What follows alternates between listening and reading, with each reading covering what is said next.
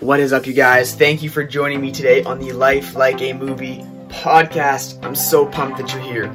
So, this podcast, as you know, has two goals one, to eliminate unnecessary suffering, anxiety, depression, addiction, and number two, how can we squeeze the juice out of life? That's the goal of this podcast. And today we have someone who can absolutely help with this, and her name is Emmy Brunner. She focuses on holistic healing as opposed to, say, giving people diagnoses and medication. And she actually runs her, home, her own clinic where she deals with mental health. And this is extremely prevalent amongst a lot of us probably watching. I know I've been through it and I'm still going through it. So I am so, so excited to see what she has to say and to dive deeper into her world because, oh my god, I'm sure we could all use uh, a little bit of help with this topic every now and again. And I know I could. Alright, so without further ado, let's dive right in. Okay, so okay, I, I first of all I love that you focus on the holistic side of things uh-huh. and not the medication. I feel like I have so many friends or I know people who go straight into uh, a medication and they they trust it so much more than they trust something yeah. even like exercise, like something yeah. as basic as that. And for me, that just boggles my mind because um, that just makes so much sense. So uh, I'm very happy to hear that you focus more on the holistic side. What brought you to that? Was there something in your life, perhaps that that like yes. changed that wanted you to go into this field to begin with? Yeah. So as a young person, I had like mental health issues, hmm. and mm.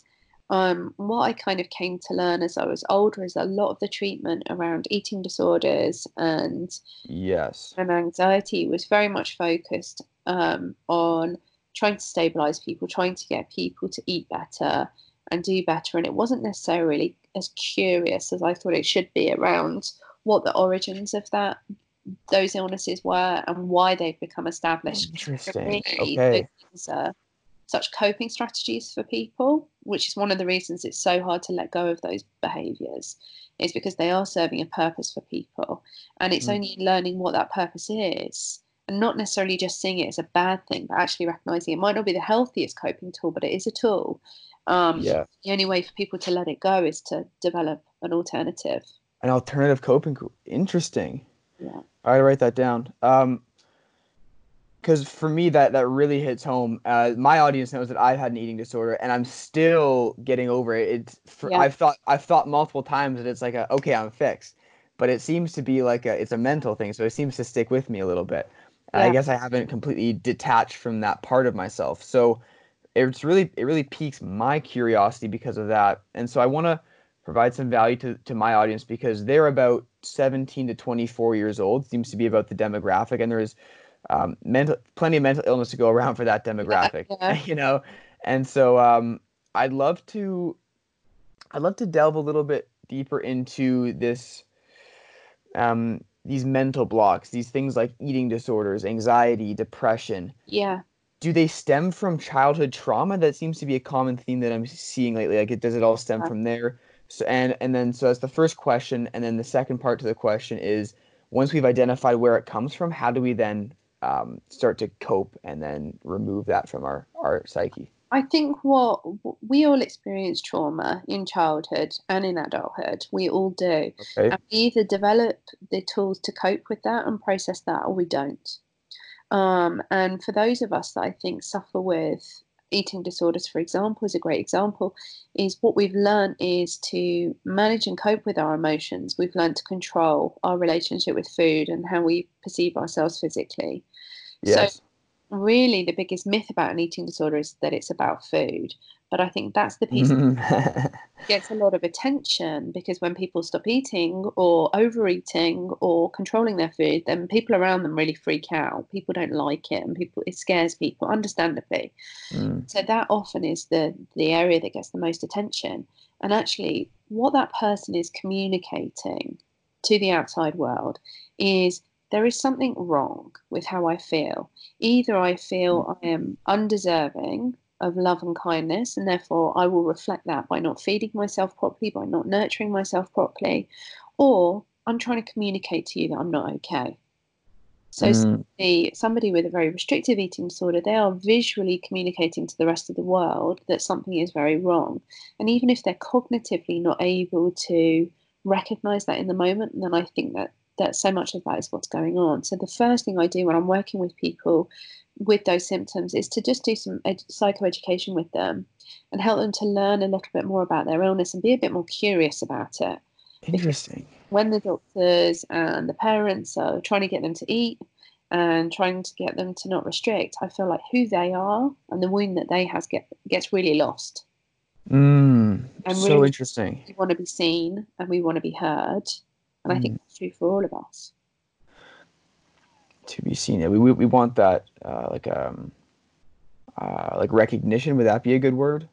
Yeah, we want to feel like connection, love. Yeah, I think we really, I think we really want that connection with people. But I think what and uh, it's typically true for a lot of sufferers of eating disorders, is the fear is that if we're seen, if we're really seen, that we won't be loved, and that we will Ooh. be rejected. And so it's about trying to help somebody gain the confidence to take some risks and and and share themselves with people that they that they can feel safe with. Wow. Well, when you said that, just so everybody knows that hit me on a deep level. So I think there's something there for me when like the fear of if we really seen that we won't be loved, something hit me. I don't know what it is, so I'll have to re- reflect on that later. Um, so I, I am really curious. So as to what you said before, which is that we're we might be visually communicating something to the world, almost as if like we're it's like a cry for like a subconscious cry for help. Would that be a fair yeah, way of putting it? For, for potentially, but I think for so many of us, we don't have the dialogue to communicate mm. what's going on with us. You know, for so many of the people that I've worked with, they will say things like, oh, I just feel like I'm crazy, or I just feel like I'm messed yeah. up. It's going mad. They, they don't have the dialogue to be able to effectively communicate the, mm. the subtlety of how they're feeling.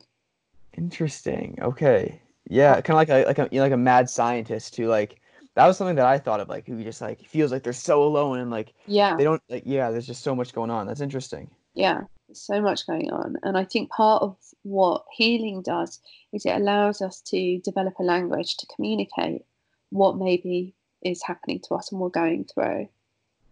Okay, that's very good advice. So, what would somebody? How would somebody start? So, say like someone's listening to this and they're like, okay, this makes sense. This is resonating with me how what's like the first step that I could take, like uh, reflection wise, maybe, or how do I dig deep into my childhood trauma? What's the very first step I could take? I think that I think I always say to people that the, there's two things that I would do: make all of your acts towards yourself motivated by compassion and kindness. So just try and be nicer to yourself, because quite often what we do is we venture out kind of out of our little caves and we take a bit of a risk and then we really criticize ourselves when things don't go exactly as we want mm. um, and we use those experiences as an opportunity to just be intensely horrible to ourselves so firstly it's just being mindful of that so this is going to be a process of being curious about who you are and, and what's going on for you and the second is try and tune in to that unwell voice because that unwell mm-hmm. voice is there kind of constantly being unkind to you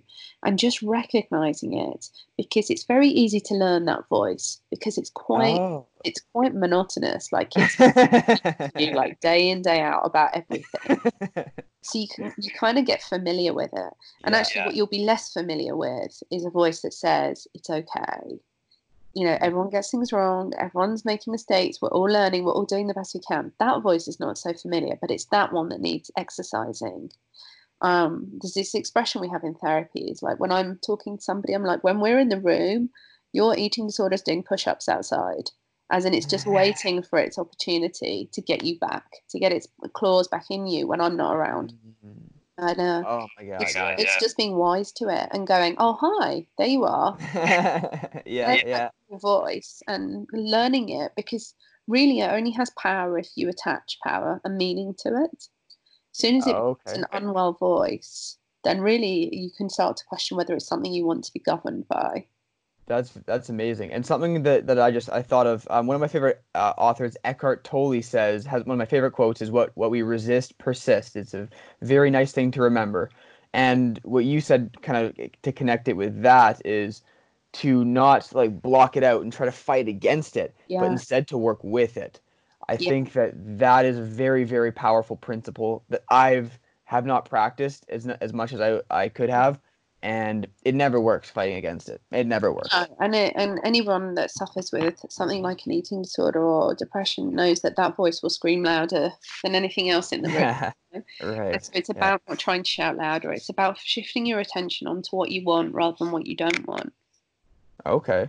Um, now, just to switch directions a little bit. So, to use like depression or eating disorder as an example. So, we tend to go into like these subconscious behavioral patterns where we like we don't like um it's easy for me to use the eating disorder example because that's the one that I've I'm accustomed to but so say like say like somebody starts to like they, they start listening to this voice a little bit too much and they go into a subconscious pattern and then 20 minutes later they have a bag of chips in their hands let's just say and they don't know how they got there yeah how and like for me i've really started being like very aware like you're saying like going with the emotion like totally yeah. feeling it and just being an awareness as my body does this and grabs a chip bag. Like I was like, you know what? I'm at such a point where like I'm just gonna like even if I do eat these foods that I don't deem healthy, I'm just gonna watch it all happen. Like I'm just gonna actually be conscious there. Yeah. Um, which is tough for me to do. But how how does one then be conscious of these subconscious patterns? And how can we like maybe like change the cue of the habit or change like the reward of the habit like how can we uh, change that subconscious habit basically i think partly what you're describing is becoming more mindful so okay. start to kind of show up in your life so rather than just um, only engaging some of the time, being really mindful about being present and asking yourself, not just when you're in in a destructive pattern of behavior, but just generally, how am I feeling today? Checking in with yourself, mm-hmm. starting to create a dialogue with yourself about how you're doing and how you're feeling, because these yes. don't come out of nowhere. They often are fueled by some of it's mm-hmm. habitual, sure, but a lot of it is is fueled by a difficult conversation, a challenging trigger, something that set you off. And partly, is that you? I think that might be you. Sorry. That's okay. Where do you want me to start again? It comes comes through my my Mac. Oh, okay. So I was saying the thing that you were describing is mindfulness. And so essentially, it's about becoming more mindful of the triggers that you're exposed to and a moment that might have set you off on a certain path that you weren't necessarily aware of. And so, the more you become mindful of what's going on for you, the more you can become conscious about changing direction. Um, and if you end up acting out on your behavior in a destructive way, um, the eating disorder in particular loves it when you're super hard to yourself about that. Um, mm. it really relies on you to be unkind to yourself because an eating disorder can't exist in a in a body that's nurturing and loving of itself. It can't. Mm. It doesn't. It's not possible. Right. So the more compassionate you are when you have those slips or difficult difficulties, um, the more challenged the eating disorder becomes to, to kind of survive. Wow. Okay, I'm taking so many notes right now. That's why I'm writing. um, that's why I'm lo- looking down right now. Okay, so uh, to get on to the next question, I'm I've been very curious as to how spirituality uh, can affect our depression, our anxiety, our med or I'm um, not our meditation, uh, our addiction, yeah. things like this. It seems like to me, and I know that there's no one size fits all. Um, I just see meditation and mindfulness, and even adopting like uh, a spiritual practice, like an act, like something you do every day. Mm-hmm. It seems to me that that could be such a catalyst for so many people, especially overtaking a drug.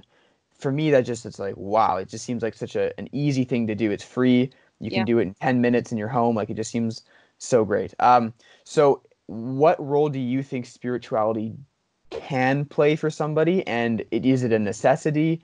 Um, what, and what would somebody do to start? So in my clinic, we run meditation classes every day uh, wow, for exactly those reasons. Because if you're more, if you meditate, you're likely to reduce your anxiety symptoms by ninety percent. There isn't a drug oh on the planet that's going to do that. So, um, and it's something, as you say, that's free, that's accessible to all. I think one of the things that's difficult for people is when they start meditating, they literally imagine themselves sat in a room for an hour in silence. And do you know what? That's impossible for almost anybody, and certainly anyone that is just starting this for the first time. Yeah, yeah. Actually, making it really accessible and easy for you to do is the key. So many of your listeners will love their music, will be really into their music. Mm-hmm. And when you're mm-hmm. listening to a piece of music that you really love, then guess what? You're meditating because you're just concentrating on that piece of music. You're not thinking about anything else you're not right. engaged in anything else. And guess what, folks? That's you meditating. So if that's what's working for you, don't worry about what's working for somebody else or sitting and listening to that guided app. If that doesn't work, stop.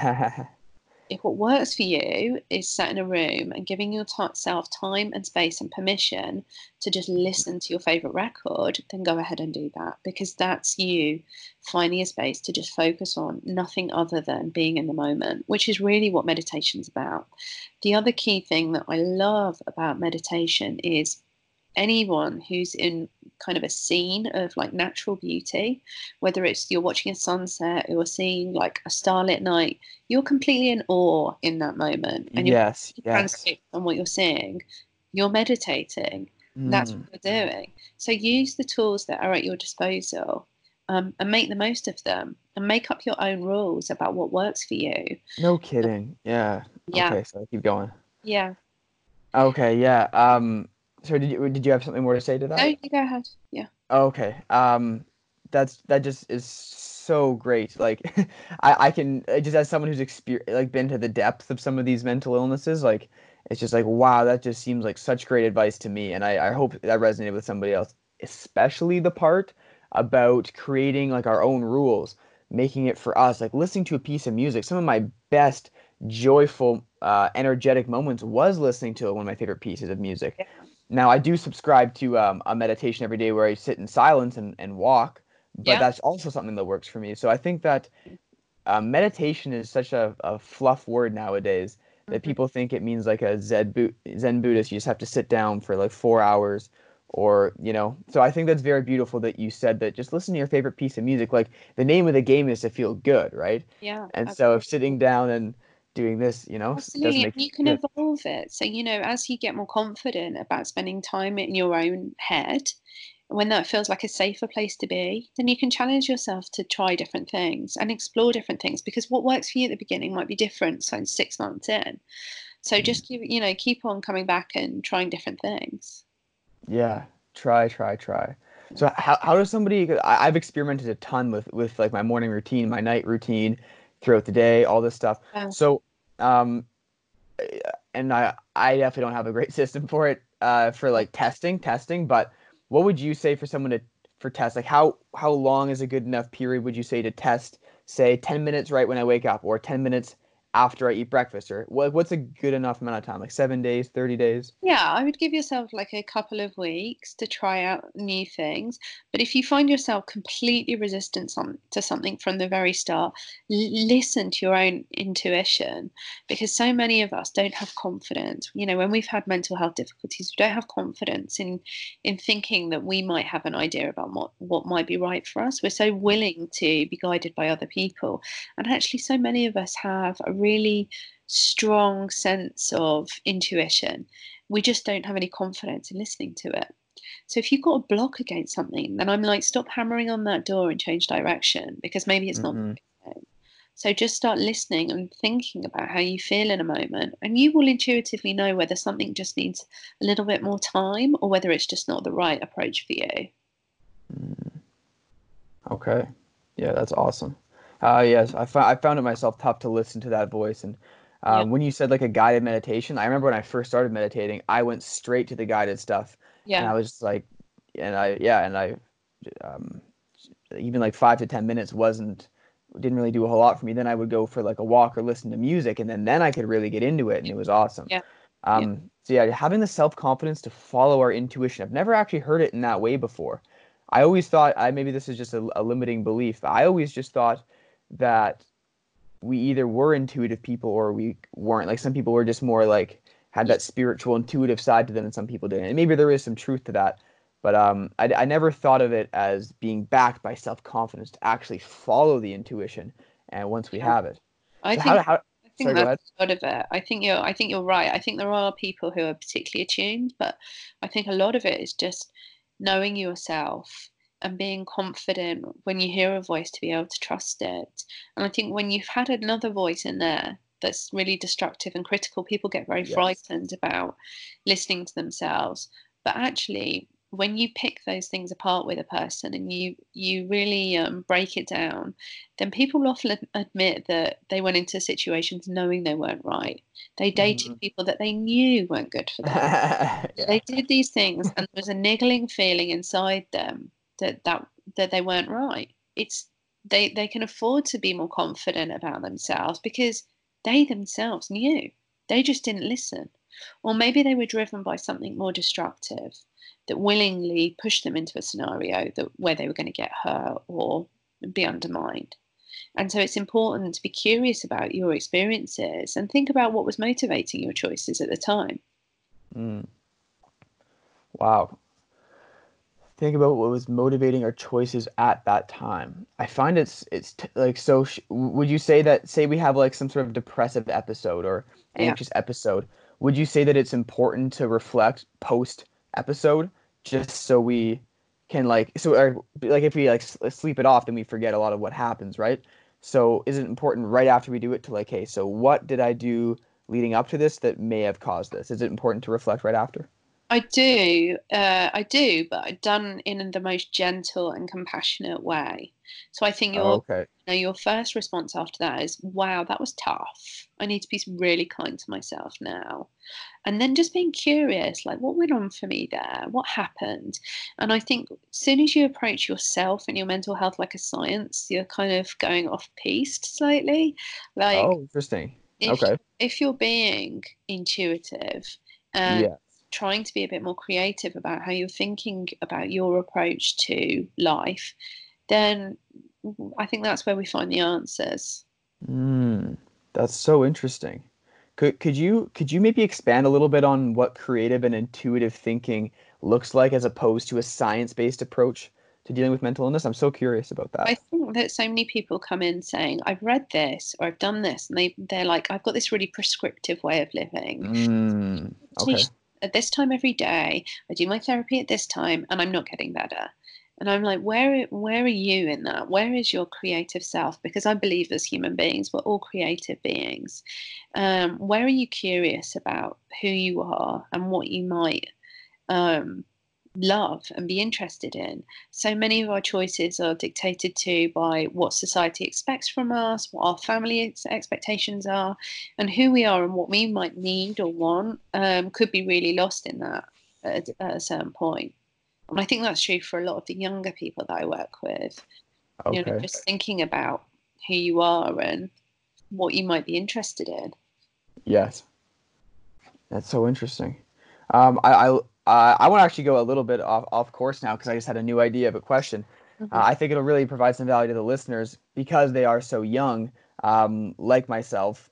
And a lot of us don't necessarily know what to do with our lives per se. Yeah. And that seems to cause anxiety for some crazy reason. Yeah. I'm, I feel lucky because I don't feel that anxiety. Yeah. Um, but I know like i will talk to people or people will ask me because I'm so you know anti that. People will say like, "How do you not care?" like, "What do I do with my life?" And like, I don't really know, but like I just say like explore, just try, try, and don't like like what's the worst that can happen? That kind of attitude. Yeah. So like, what what would somebody be able to do to like to actually have the confidence to trust their intuition and and make that move? Yeah. or have faith and actually try and be okay whatever the result like detach from the outcome so, so let, let me tell you a secret about this. Ooh i would love that. it doesn't actually matter okay? So, because what we're what we're kind of schooled to think is this very archaic thing that we follow this um, path of learning and behaving in a certain way, and then we get security, and this is our outcome as an adult. And actually, that path can work for some people, but it doesn't work for lots of people.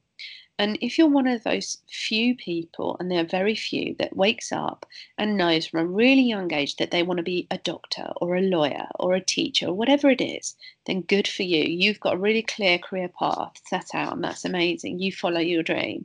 But if you're in the majority who don't have a clear idea, then give yourself permission to let the universe guide you because when you get your head down, so hard working on a plan, you don't always see where you're going and you miss mm. opportunities that might be there for you that you're not open to because you're too scared of going off this path mm. you mm. think is being set for you.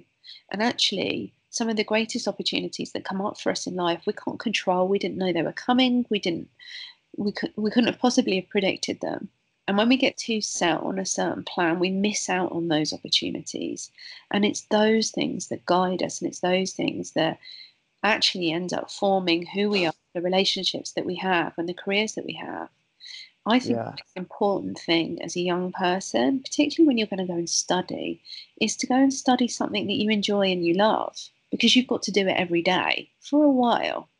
So, yeah. So it's got to be something that makes you happy. Same with your friends.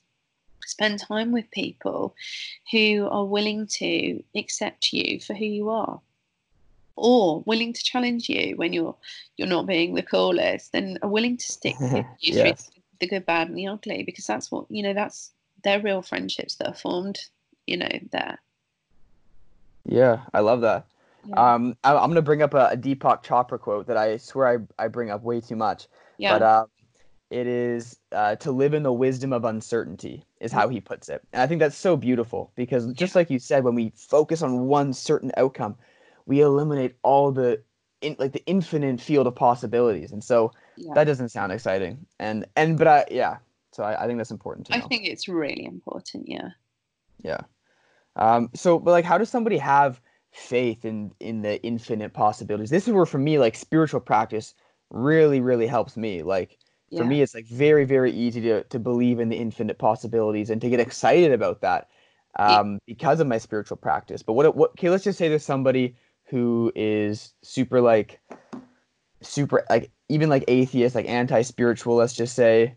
Yeah. And and like how how does somebody like that get over the anxiety of you know not knowing and because you don't you don't have to be spiritual to recognize that you have very limited control over the way things are going to go. Mm, okay. okay so partly being spiritual can be about having a faith in something greater in, than yourself, but it can also be a really humbling experience where you begin to accept that actually you only have a modicum of control over the way things yes. go. And if you accept that, then you can just afford to let go. Mm. So you can only control what you can control. You can try and keep your side of the street clean, treat people as you would wish to be treated, try and make the most of the opportunities you have. That's all you can do. That's all any of us can do. Yeah. do that, it releases the biggest weight off your shoulders because you're not trying so hard to control everything and every experience you have and every outcome. And so you don't need to be, um, yeah, like religious in some way or yeah, yeah, be able to get your head around that. It really actually is much more of a science of going, I'm just one human being and I'm just yeah. going to let myself have a human experience for as long yeah. as I can have it and try and make the most of it and keep coming back to that, which is challenging for all of us. You know, we all get drawn into this sense, especially when things aren't going the way that we want, of trying to control everything. Yeah. So you just got to let go. Yeah. Oh, man. Yeah. I, I think that's wonderful, wonderful advice. That sounds awesome. It really hits home with me. And hopefully a lot of other people too. So I do you have a little bit more time? I know you yeah, I've got like five minutes. Is that okay? Oh, okay. Yeah, wonderful. Okay, I, I actually just have one more question. Oh, great. Um, yeah, but it, it's a su- super quick answer. It is um, how much of depression and anxiety is genetic, and how much is in our control. This is something I'm very fascinated by because I just so everybody knows to to preface this, I'm a I'm very um wishy washy, like fluffy when it comes to like it's all in your control, man. Like just like you can do it, all that. So how much is actually genetics, and how much can we actually control? Well, let me tell you this. Mm-hmm. What research has shown us lately is that trauma can actually change your DNA. No way. It can actually change your DNA. Holy crap. So what we what we believe and what we know is still to me such a fluid thing. It's such mm-hmm. a thing. And Um, what I do know is that we inherit coping strategies from the people that raise us, rightly or wrongly. And so, if we've been raised by people struggling with depression and anxiety, one could put that down to some sort of genetic inheritance, or it could be actually we've been exposed to these coping strategies by the people that have raised us, and so we're replicating them. So, I think the biggest gift that you can give yourself is the gift of hope and possibility the people that I find who are most entrenched in their illnesses are the, are the people who've got the same rhetoric of this isn't going to get better, I'm going to be like this forever, and they have no hope. As soon as you install hope and possibility in people, they start to get better. And I have seen people who have been really unwell for many, many years and have been told that they're always going to be unwell make the most miraculous recoveries and become empowered individuals. I don't think we can even begin to comprehend what's possible when we believe things are possible. Um, oh man! And I think yeah, okay. we can only touch on the, the edges of that. And I think mm. when we begin to look at the, the links between science and energy and our belief systems, I think it all of this just all bets are off basically, and there aren't. yeah. you're you're there to make up the rules. That's so cool. Wow, like it, it, that, that's kind of getting into epigenetics, correct? Yeah, exactly. Yeah. yeah. Epigenetics and quantum physics. When you're thinking about the fact that we are all just energy when we when we break yeah. it down, and so really, how can there be any certainty? And I think that's why when you talk cool. trauma and see the links between trauma and, and DNA, we start to challenge even these kind of core concepts that we've always believed in that DNA is this absolute, you know, fixed thing that cannot be changed. We know now that that's not true that there's evidence to show that that's not true. And if that's the case, then my God, isn't anything possible? Man, that is insane. Yeah. Well, I think that's as, as good of a way to end it as any. That was unbelievable. Yeah. Thank you um, so much for having me. It's been so lovely to talk to you. Oh, likewise, my pleasure. It's so it's so nice to, to talk to somebody who's been through as much as you have and has as much experiential and theoretical knowledge as you do. Um, it's an absolute blessing for me. So oh, I thank you so much. Great. Well, keep doing what you're doing because it's really special. Thank you, Emmy. I appreciate that. With it all. Oh my goodness, you guys. I am so grateful that Emmy came on. That was unbelievable. Uh, for me, especially. I felt kind of selfish during that episode, to be honest, because she just helped me so, so much. Two major realizations for me that I'm to have to go reflect on. And to be honest, I got a little teary eyed and my, my emotions kind of acted up because she really hit me on a deep level. I really hope that this can also help you guys get to know yourself a little bit better and a few tactics maybe to help yourself with your mental illness or any struggles that you may have. I really hope you guys got as half as much value as I feel like I just got from that. And I hope to see you guys next time. Plenty more guests coming on, just like Emmy, who can really make an impact in, in our souls and into the depth of us and absolutely in the world. Thank you guys so much for watching. I'll see you next time.